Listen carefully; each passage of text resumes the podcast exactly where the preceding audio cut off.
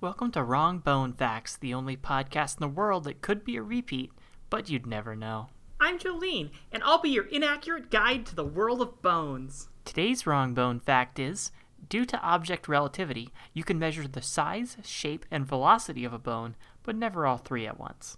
That's all the time we have for today. Thanks again for listening to Wrong Bone Facts. If you'd like to submit a wrong bone fact, don't. You can find us on Twitter at WrongBoneFact. And for questions or comments, wrongbonefact at gmail.com. And until next time.